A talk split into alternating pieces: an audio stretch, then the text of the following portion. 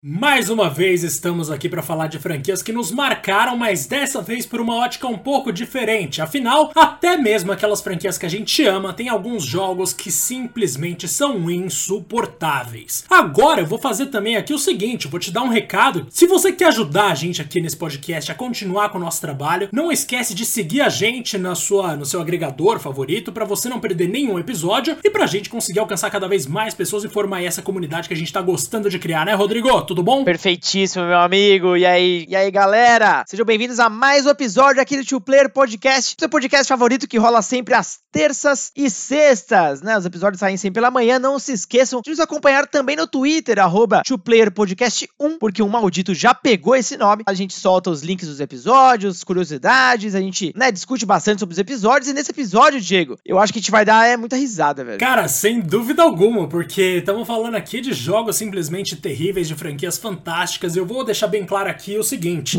não é que esses jogos são os piores jogos da história. Com certeza existem muitos jogos piores do que aqueles que a gente vai citar aqui, mas ainda assim esses jogos são bem ruins. Então, entendam que a gente tá falando que pra média de uma boa franquia, esses jogos simplesmente não fazem o menor sentido. E bora que de cabeça aí no primeiro, Rodrigo, aproveitando que cada um de nós aqui trouxe uma lista com jogos, você quer falar o seu primeiro? Qual você quer trazer à tona aqui? Que desgraça você quer lembrar, Rodrigo?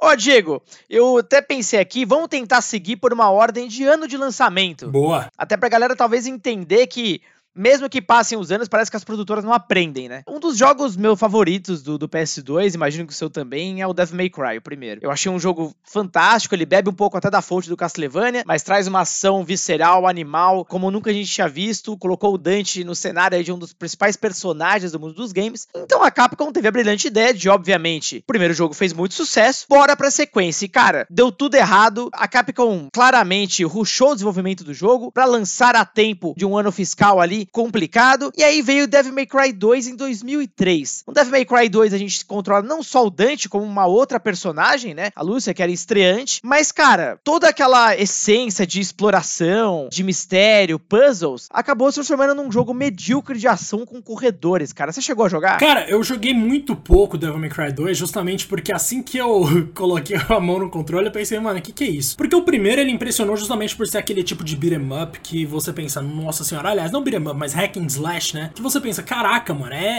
é, eu quero fazer todas as possibilidades de combos aqui que existem, eu quero sair atirando e matando todo mundo. O personagem principal era muito bom, então assim, tinham vários elementos ali que conquistaram as pessoas e de fato foi um jogo revolucionário pro gênero, né? O segundo, a gente já tinha uma barra bem alta de comparação, mas o segundo foi lá e falou, gente, vamos pegar tudo aquilo que deu certo e tentar só replicar, não vamos tentar melhorar. Aí beleza, você tem um jogo que até que era bonitinho, pelo menos na minha opinião ali o Devil May Cry 2 pra época ali era bem interessante visualmente. Mas, velho, quando você colocava o jogo para rodar de fato, primeiro, era muito fácil. Segundo, você não tinha aquela curva de aprendizado ou de coisas que impressionam, aquela coisa que você pensa, nossa, mano, sensacional, quero continuar batendo aqui. Porque você não tinha simplesmente a sensação de que aquilo era mérito seu. Pelo menos é o meu ponto de vista, do pouco que eu joguei esse jogo. E justamente pela falta de noção de mérito, de que você simplesmente tá fazendo as coisas e elas acontecem, parece que a única qualidade de Devil May Cry 2 é que o jogo era bonitinho pra época e o resto é simplesmente, mano, vamos tentar refazer o primeiro, só que na verdade fizeram uma coisa muito pior. Talvez seja a sequência direta mais decepcionante de, da história dos jogos. Não, total. Os cenários, na real, ficaram totalmente sem graça, né? Muito copia-cola. E os chefes também, que eram um grande destaque da série, ficaram muito bobos. As estratégias eram sempre as mesmas. Aliás, até tinha um meme que você conseguia passar o jogo basicamente só atirando com a pistola, mais nada. Na inteligência artificial era uma porcaria. E, ó, só pra você ter uma noção de como a GameSpot, por exemplo, concorda com a gente, ela elegeu Devil May Cry 2 como o jogo mais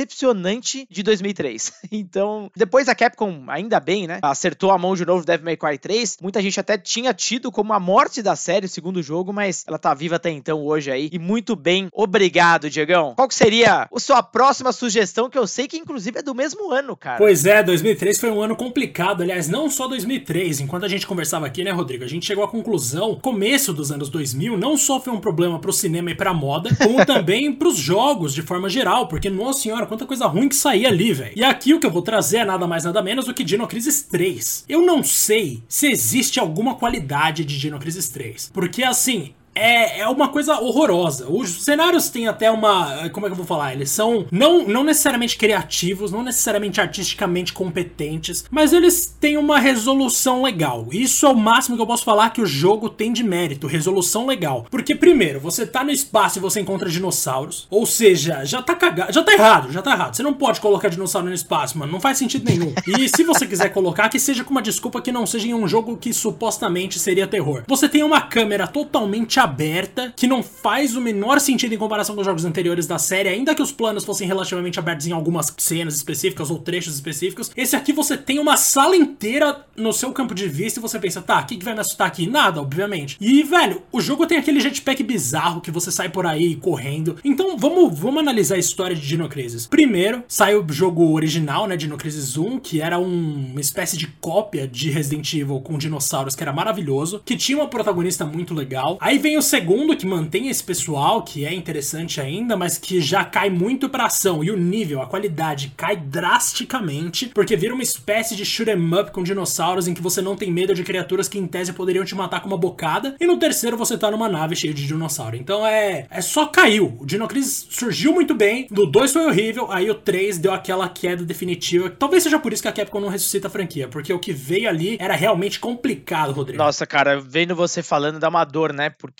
foi basicamente um jogo que até então matou a série. Eu nunca joguei, então deixei até pro Diegão explicar melhor.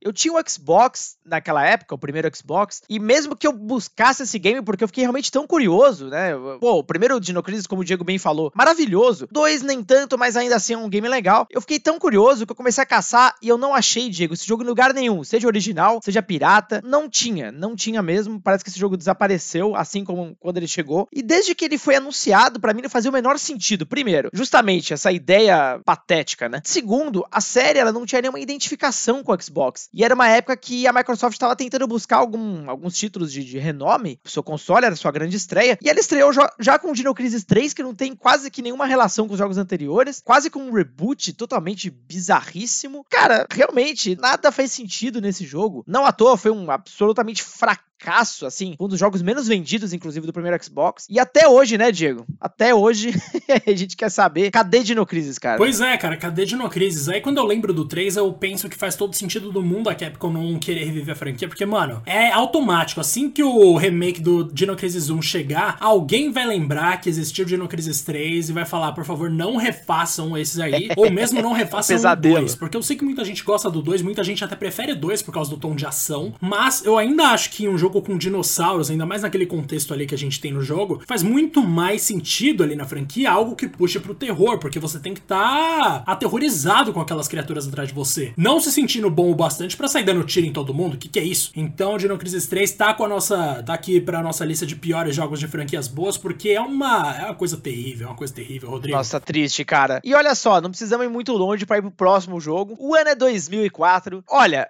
Existe um jogo, Diegão, que ganhou dois títulos no PS1, que eles marcaram uma geração, e esse jogo é o Driver. Antes mesmo do GTA se tornar 3D, o Driver, ele realmente já impressionava. E assim, principalmente o 2, né? O primeiro game, ele era muito mais focado em missões dentro do carro, missões de perseguição, e era uma proposta completamente diferente do que a gente tinha na época. O Driver 2 apresentou um mundo aberto em 3D, que você podia andar livremente, maravilhoso. É o tradicional GTA 3, antes do GTA 3. E ele tinha um dos destaques, né? Você podia, pela primeira vez, andar pelo Rio de Janeiro primeira vez que o Rio estava sendo retratado num, num game grande desse porte aí. Quando chegou a hora do PS2 e o Driver 3, foi anunciado, o hype era absurdo, Diego, era gigantesco. Ele ia apresentar uma proposta inovadora, uma nova física super realista. Você ia ter três grandes cidades, Miami, Nice e Istambul, para explorar. Tava tudo preparado. Quando esse jogo saiu, meu amigo, meu amigo, o projeto ele claramente, Diego, tinha vários problemas, mas o principal deles foi o que marcou a série, inclusive, até nos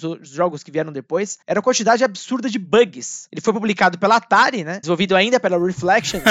saudosa Atari. Ah, Atari, meu Deus, Atari. E esse jogo ele foi completamente equivocado em seu desenvolvimento, né? A Atari precisava lançar esse jogo o mais rápido possível e não à toa. Eu nunca terminei esse jogo porque meu save corrompia por inúmeras vezes. Eu não, conseguia mais. Os carros atravessavam as pistas, pontes desapareciam. Quando você ia perseguir alguém no objetivo, o cara simplesmente não tava mais lá. Cara, eram inúmeros bugs, inúmeros bugs. Era uma piada, na verdade, esse game, né? Não à toa depois a série jamais se recuperou aproveitou desse grande, essa grande bomba, né? Outros títulos foram lançados, a Ubisoft depois até inclusive adquiriu a série, mas não teve jeito e é muito bizarro, Diego. Eu tava vendo uma, um histórico dele em revistas e sites da época. Teve, por exemplo, meu Deus do céu, a Xbox World deu 9 de 10 pra esse jogo. Nossa, assim. o Driver 3 recebeu essa nota, então realmente as pessoas entendem muito mais de jogos do que nós, velho. Porque, meu Deus, como assim? é, claramente. Meu, é impressionante. E o, uma coisa que você citou, né, que a gente falou aqui de Driver, que realmente era algo impressionante naqueles dois primeiros jogos, porque, nossa, era um mundo aberto relativamente muito bem feito. Agora, em um mundo que já teve GTA 3, a próprio conceito de Driver perde completamente a graça, né, mano? Porque, porra, se você for pensar na qualidade principal dos primeiros Driver, é justamente o lance de que pela primeira vez você podia andar pelas ruas como se você estivesse andando por uma cidade normal. Agora, quando vem o Driver 3, que já teve jogos que não só traziam essa ideia de mundo aberto para você andar por aí, mas também para você causar o terror, como no caso de GTA,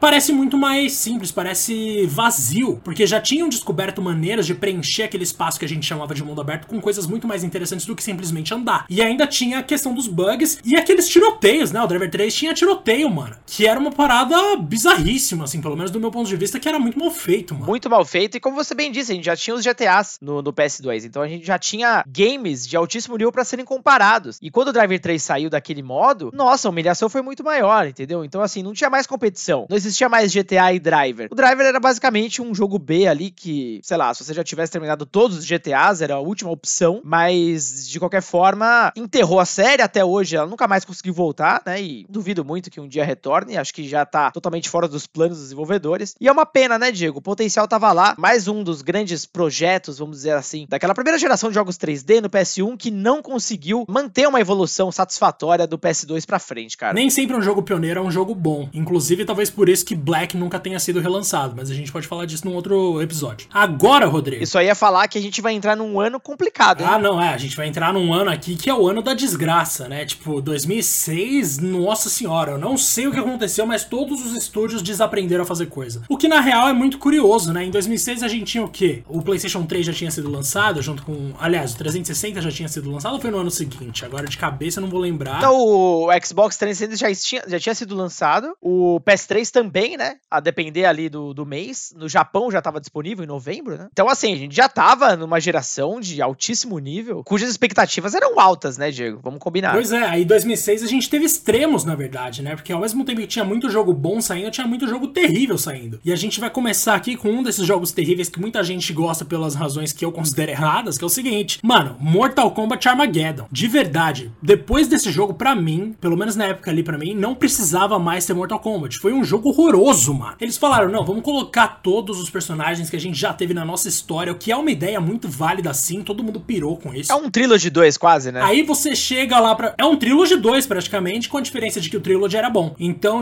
você chega para jogar no Armageddon e aí tá lá o Motaro Biped. Isso para mim, nossa, eu lembro que eu... Mano, eu tinha quantos anos que esse jogo saiu? 11? Eu lembro que com uns 13, 14, que foi quando eu devo ter começado a jogar, ou 13, 12, alguma coisa assim, eu tinha ódio daquele Motaro, mano. Eu não acreditava que eles tinham feito isso com o Motaro, porque era um personagem que eu respeitava, porque eu sou uma pessoa que cresceu com Mortal Kombat 3. Então, para muita gente, o Motaro é um personagem lixo, mas para mim ele ainda era uma referência boa. Mas quando transformaram ele num fauno, eu fiquei revoltado. Era para ele ser um centauro, mano. Pelo amor de Deus, cadê o meu Motaro? Aí, beleza, não bastasse o problema do Motaro, todos os personagens tinham um estilo a menos do que em Mortal Kombat Deception. Porque em Deception a gente tinha três, se eu não me engano. E aí no Armageddon a gente passou a ter dois. A gente ainda teve uma coisa que pros caras lá da. atualmente da NetherRealm Studios, mas que pra galera que trabalhou no Mortal Kombat Armageddon deve ter parecido uma boa ideia, que na verdade é uma ideia lixo, que é o seguinte: você cria o seu Fatality. Você vai lá e tem alguns segundos, ou alguns milésimos de segundo para pressionar um comando e tirar uma parte do corpo inimigo, anulando completamente a identidade dos personagens no, nas suas finalizações, que sempre foram muito icônicas para Mortal Kombat, né, mano? Cara, total. Eu acho que foi a pior ideia, realmente, como você bem disse. Ainda que até o conceito fosse legal, caso tivesse sido disponibilizada como uma opção extra, né, Diego? Uma brincadeira ali, a crie, crie seu Fatality com base em todos os outros que já existem. Mas transformar isso numa mecânica central do game, pelo amor de Deus. E vamos combinar, Diego, assim, eu não sei se você concorda comigo. Esses Mortal Kombat do PS2, na minha opinião, eles impressionavam muito pela quantidade de conteúdo, pelos extras, né, pela cripta, por aqueles modos paralelos com aventura.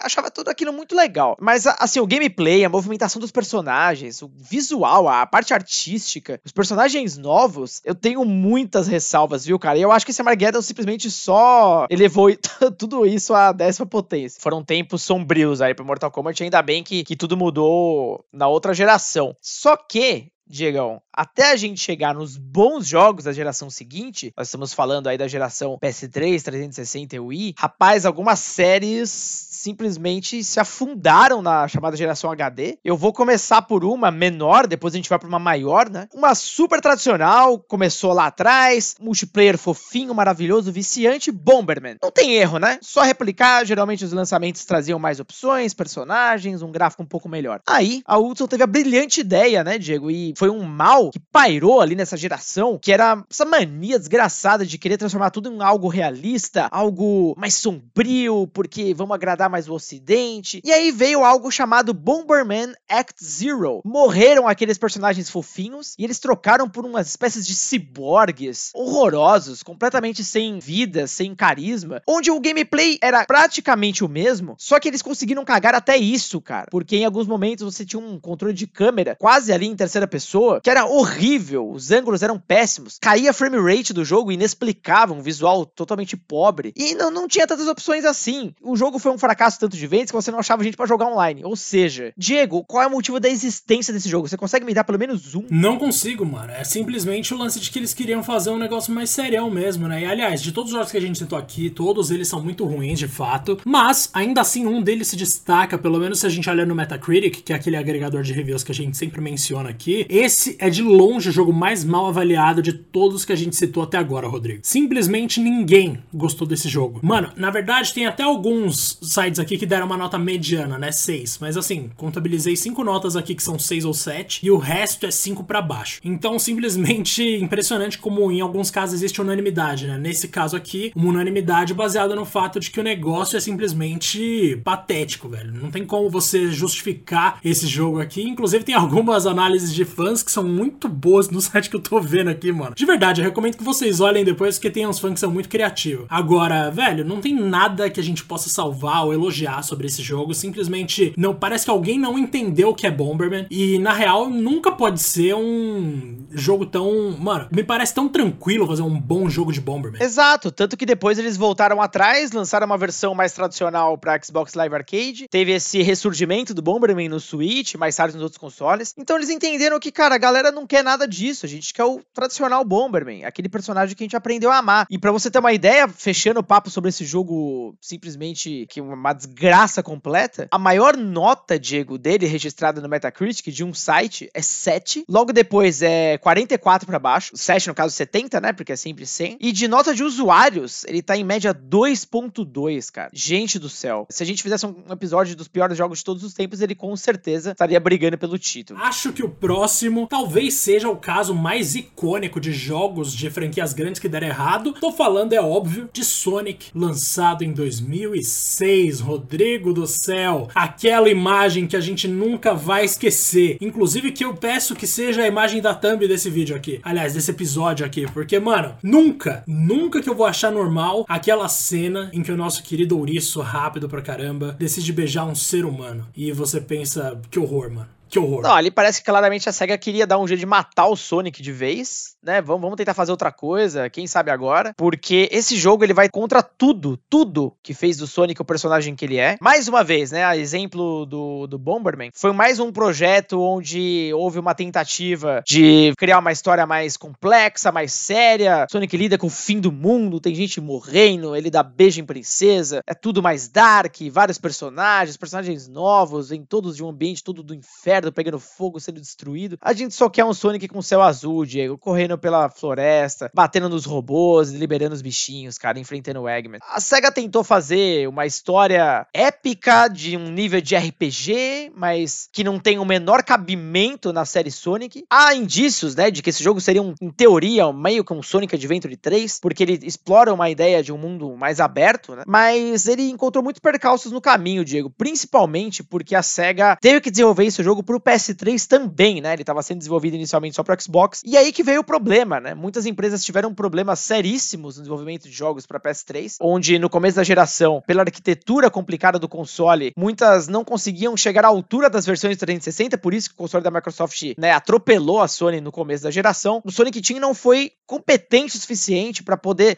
não só desenvolver essas duas versões lado a lado, como entregar algo do mesmo nível. Não à toa, né, entre vários memes desse jogo, a gente tem loadings, cara, de 30 a 30 segundos a 1 minuto, com atividades bestas, como conversar com personagens, transições de tela, mostrando o quão mal programado foi esse game, né? E o quão desesperador foi ter que enfrentar provavelmente um deadline ali super apertado, porque se fosse uma empresa mais séria, e a SEGA naquela época era uma empresa que era uma sombra da, da SEGA que a gente conheceu, eles estavam lançando os jogos sem o mínimo de controle de qualidade, cara. Eu simplesmente acho bizarro que ainda tem gente que até que até que defende esse jogo. Tem uma mina que eu sigo, que ela faz inclusive radionovela, vai, vamos chamar assim, pro YouTube de Sonic, que é só os negócios de fanfic e tal, que é bem legal. Mas é, eu não sei como ela curte esse jogo, mano. Eu fico besta que tem gente que defende isso ainda. Mas beleza, né? A gente sabe que a comunidade de Sonic é diferente, para dizer o mínimo.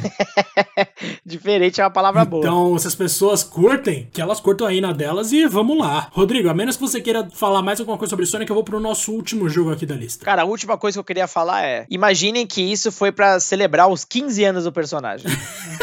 Imagina você, criança, fazendo sua festa de aniversário, completando seus 15 aninhos. E é isso aí que acontece. Nossa, que tristeza, que tristeza, mano. Nada mais a dizer, Diego, nada mais a dizer. Vamos esquecer que essa porcaria existiu. Bom, Diego, tem muita série consagrada nessa nossa lista aqui, o que é muito triste, né? Tem uma outra empresa que logo menos você vai falar mais dela a respeito, mas tem uma série que tá sofrendo, cara, sofrendo inclusive com vários rumores que volta, não volta, volta, não volta, mas enquanto ela tava ativa, só tava decepcionando e eu não posso falar de outra coisa senão Silent Hill Homecoming, cara. Eu sei que você é um dos maiores fãs de Silent Hill que eu conheço. Eu, particularmente, nem me interessei por esse game, passou batido por mim. O que, que você pode falar dessa essa bela bomba, meu amigo? Mano, era simplesmente inacreditável. Pensa, Silent Hill originalmente era um negócio totalmente focado no terror psicológico, no, em fazer você pensar em coisas que você jamais pensaria, fazer você controlar um personagem que era completamente doente, fazer você entender toda uma situação ali em que praticamente o que dava medo no seu personagem era ele mesmo, existia tinha toda uma parada mais de filosofia que envolvia Silent Hill, a existência da cidade e tudo mais, pra em Silent Hill Homecoming eles transformarem tudo em um joguinho de ação bem sem graça, bem genérico, em que até tenta flertar com terror em alguns momentos, mas que na real é só mais um jogo que você esquece completamente de por que você um dia gostou daquela franquia. Se você joga Homecoming antes de jogar os outros Silent Hill, talvez você não deteste, talvez você só ache ruim. Agora, se você joga tendo conhecido, principalmente ali entre 1 e o 4, e olha que o 4 eu já tô sendo generoso. Mas entre o 1 e o 3, que o 3 também não é lá essas coisas. Tá, eu vou falar pra vocês que pelo menos esses 4 aí dá para jogar tranquilo. Agora, velho, quando vai pro Homecoming, realmente o negócio cai muito, muito. É terrível, de verdade. A música continua ótima, os efeitos sonoros continuam maravilhosos, isso a gente nunca tem como negar, eles acertam sempre. Agora, velho, simplesmente não tem porquê você jogar Silent Hill Homecoming a menos que estejam com uma arma apontada na sua cabeça. Você já jogou muito contra, que eu sei, né, Rodrigo? A gente jogou bastante bastante contra nessa vida. A gente adora aquele dinamismo, aquela agilidade que exigem da gente ali.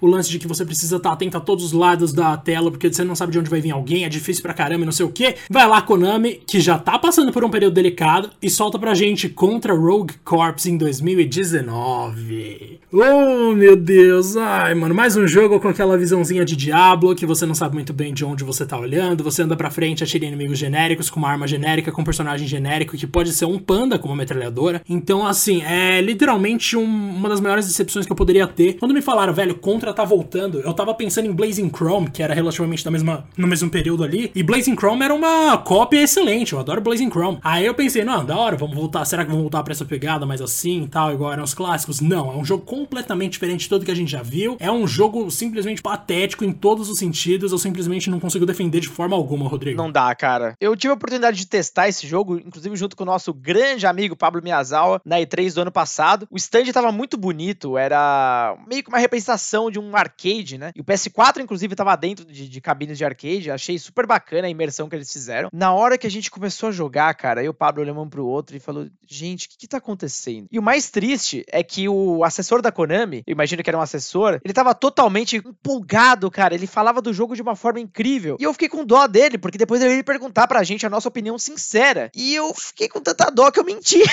eu falei, não, o jogo tá bacana, tá legal, cara. Pô, sucesso, que, que bom ter contra de volta. Mas, cara, eu saí tão triste, Diego, tão decepcionado. Eu saí numa torcida, pensando que vai que no meio do caminho o arquivo fonte do jogo queima e a, e a Konami começa do zero, né? Mas não, isso não aconteceu. Foi lançado desse jeito mesmo. E como o Diego já bem disse, joga em Blazing Chrome, que é, uma, é um contra muito melhor do que a Konami pode sonhar e fazer nos dias de hoje. Pois é, mano. Ah, Konami, que, que coisa, né? Nossa, que situação terrível é a da Konami hoje em dia. Puta merda. Espero realmente que eles recuperem um dia, mas no momento tá complicado. Agora, tá é claro que a gente falou aqui dos jogos principais, né, Rodrigo? Foram oito. Então, Sonic 2006, Bomberman Act Zero, Mortal Kombat Armageddon, Silent Hill Homecoming, Contra Rogue Corps, Devil May Cry 2, Dino Crisis 3 e Driver 3. Esses foram os nossos jogos ruins de franquias boas, mas temos aqui algumas menções desonrosas, Rodrigo. Para abrir aqui as nossas menções desonrosas, Rodrigo, a gente vai falar de Fallout 76 brevemente. Agora a gente não vai tomar muito tempo não, tá? É simplesmente falar os desastres. Então, vocês podem ter certeza de que se Fallout 76 tivesse sido um grande jogo, dificilmente a Bethesda teria sido comprada pela Microsoft, mano. Ou não, posso ter errado também. Mas o lance é que Fallout 76 era simplesmente algo que muita gente criou alguma expectativa. A Bethesda depois veio a público dizer que já sabia que ia ter problemas, mas ninguém pensou que ia ser tão problemático assim. Cara, Todd Howard nunca mais vai me vender nada, viu, mano? É, cara, a, a Bethesda é uma empresa que tá todo mundo com o pé atrás, né?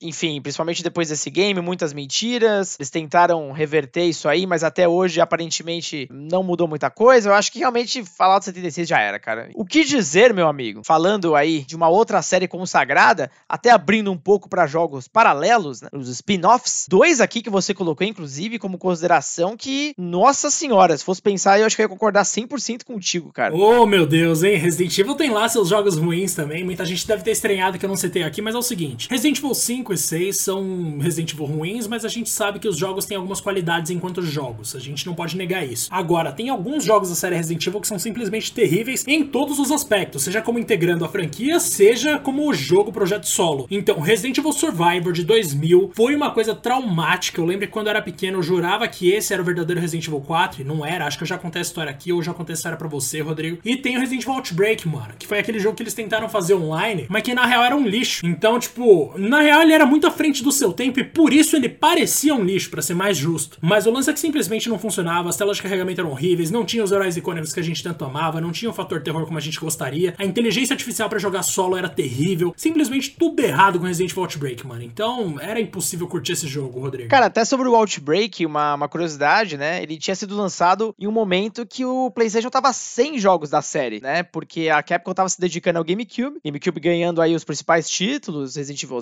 0, Resident Evil Remake, Resident Evil 4. Olha a diferença! Olha a diferença! A Capcom vai lá e premia os jogadores do PS2 com ele. Eu peguei, inclusive, o primeiro lançamento, que eu tava muito curioso. E realmente é um game que saiu numa época errada. O PS2 não era muito bem preparado para jogatina online. Nossos loadings eram insuportáveis. E, enfim, um projeto, um erro. E ainda teve sequência, o que é mais bizarro ainda, né? Então, assim, não dá, não dá. Não, é, pelo menos a sequência era só para ajeitar uns bugs ali. Aí a gente até releva, porque se eles queriam investir dinheiro, perder dinheiro ali, perdesse, dane-se, ninguém ia jogar mesmo. E até hoje tem gente que defende, eu até entendo as defesas, mas é difícil. Agora, Rodrigo, eu sei que você tem uns jogos aí também. Cara, tenho dois para comentar a respeito que, nossa senhora, um é de uma série muito consagrada, o outro nem tanto. Primeiro é o Golden Axe, que a SEGA lançou no PS3. Era uma época que a SEGA tava tentando reviver algumas séries famosas. Aparentemente, né, era uma boa ideia, mas nossa senhora, quando saiu, Diego do céu, virou um beat'em up 3D genérico, gráficos horríveis, uma jogabilidade muito falha, né? Tentaram colocar um pouco mais de história no jogo, mas cara, ninguém quer saber disso no Golden Axe, só quer meter a porrada, entendeu? Não é à toa que esses revivals de hoje em dia, como foi Streets of Rage 4, dão tão certo, porque eles oferecem o que os jogadores queriam, né? E não é o caso do Golden Axe. E por último, e não menos importante, um, um, dos maiores memes da nossa indústria, o Bubsy. Ele nasceu numa época onde era moda criar mascotes, né, Diego? Todo mundo queria ter o seu Mario, queria ter o seu Sonic, e o Bubsy era aquele personagem mais puxado pro Sonic, porque ele era um gato todo cool e tal, falava pra caramba, umas piadas chatas e sem graça, mas era a personalidade dele. Era um personagem rápido também, visual até bem vibrante, e foi uma tentativa, inclusive, de emplacar o personagem, e ele ganhou, né, três jogos, na verdade, Bubsy 1, Bubsy Bubsy 2 e um Bubsy no Atari Jaguar, veja só. Chegando na geração do PS1, onde esses personagens estavam migrando já para jogos 3D, a gente já tava sabendo que o Mario 64 já tava chegando, o Bubsy entrou na onda. Só que, cara, se você pega o Bubsy 3D e o que foi depois o Mario, até o próprio Croc, né, que é tão tradicional, parece que o Bubsy ele foi lançado com uns 10 anos de atraso, porque primeiro, os cenários não têm textura, né, são só formados por formas geométricas simples, chapadas. Só o Bubsy tem realmente um visual ok. Cara, já, onde já se viu controlar um personagem em plataforma com um controle estanque, como se fosse Resident Evil? Cara, é patético, a câmera é horrível, você não tem uma noção muito de profundidade, então é super inseguro tudo. Enfim, Bubsy 3D é um erro. É, eu até recomendo procurar alguns vídeos no YouTube que contam a história do desenvolvimento desse jogo e como, durante um evento de tecnologia, desenvolvedores foram apresentar o Bubsy 3D e eles viram o Mario 64 sendo apresentado no mesmo evento. Eles ficaram desesperados, cara, porque eles não sabiam mais o que fazer e não tinha tempo de voltar e refazer tudo. Então, eu recomendo que todo mundo jogue esse jogo só pela fama. Por favor, todo mundo tem que experimentar e ver. Meu Deus do céu, como foi um erro esse game em todos os aspectos. E mais extraordinário ainda, digo, que esse jogo, na minha opinião, é o Bubs ter retornado nessa geração. Cara, não sei, tem hora que não dá pra entender, velho. Falamos de muitos jogos aqui de franquias que a gente até respeita, mas assim, a gente sabe que tem jogos ruins, mesmo até entre aqueles jogos muito bons. E fica aqui meu abraço pra Parasite Eve 3 também. Fica aqui meu abraço para muitos jogos, para todos os jogos de aventura de Mortal Kombat além de Shaolin Monks. Fica aqui muitos abraços. Muitos, e muita cara. alegria de ter gravado esse episódio com você, viu? Grande abraço pro senhor também, pra todo mundo que ouviu. Valeu, meu querido. Como sempre, um prazerzaço, mano, gravar com você. Como é legal fazer esse projeto, cara. Espero que todos tenham gostado também. Brigadão mesmo. Olha, a gente tem ficado muito feliz com os últimos números que a gente tem visto no podcast. A gente teve um crescimento muito legal nos últimos episódios, realmente. É, meu, empolga muito, empolga mesmo. Muito obrigado. E, Diego, pra, só pra terminar, queria aqui reservar um espaço pra mandar um abraço, né, cara? Putz, sim, cara. Duas pessoas que estão aqui sempre com a gente, acompanhando todos os episódios aí, que de verdade é maravilhoso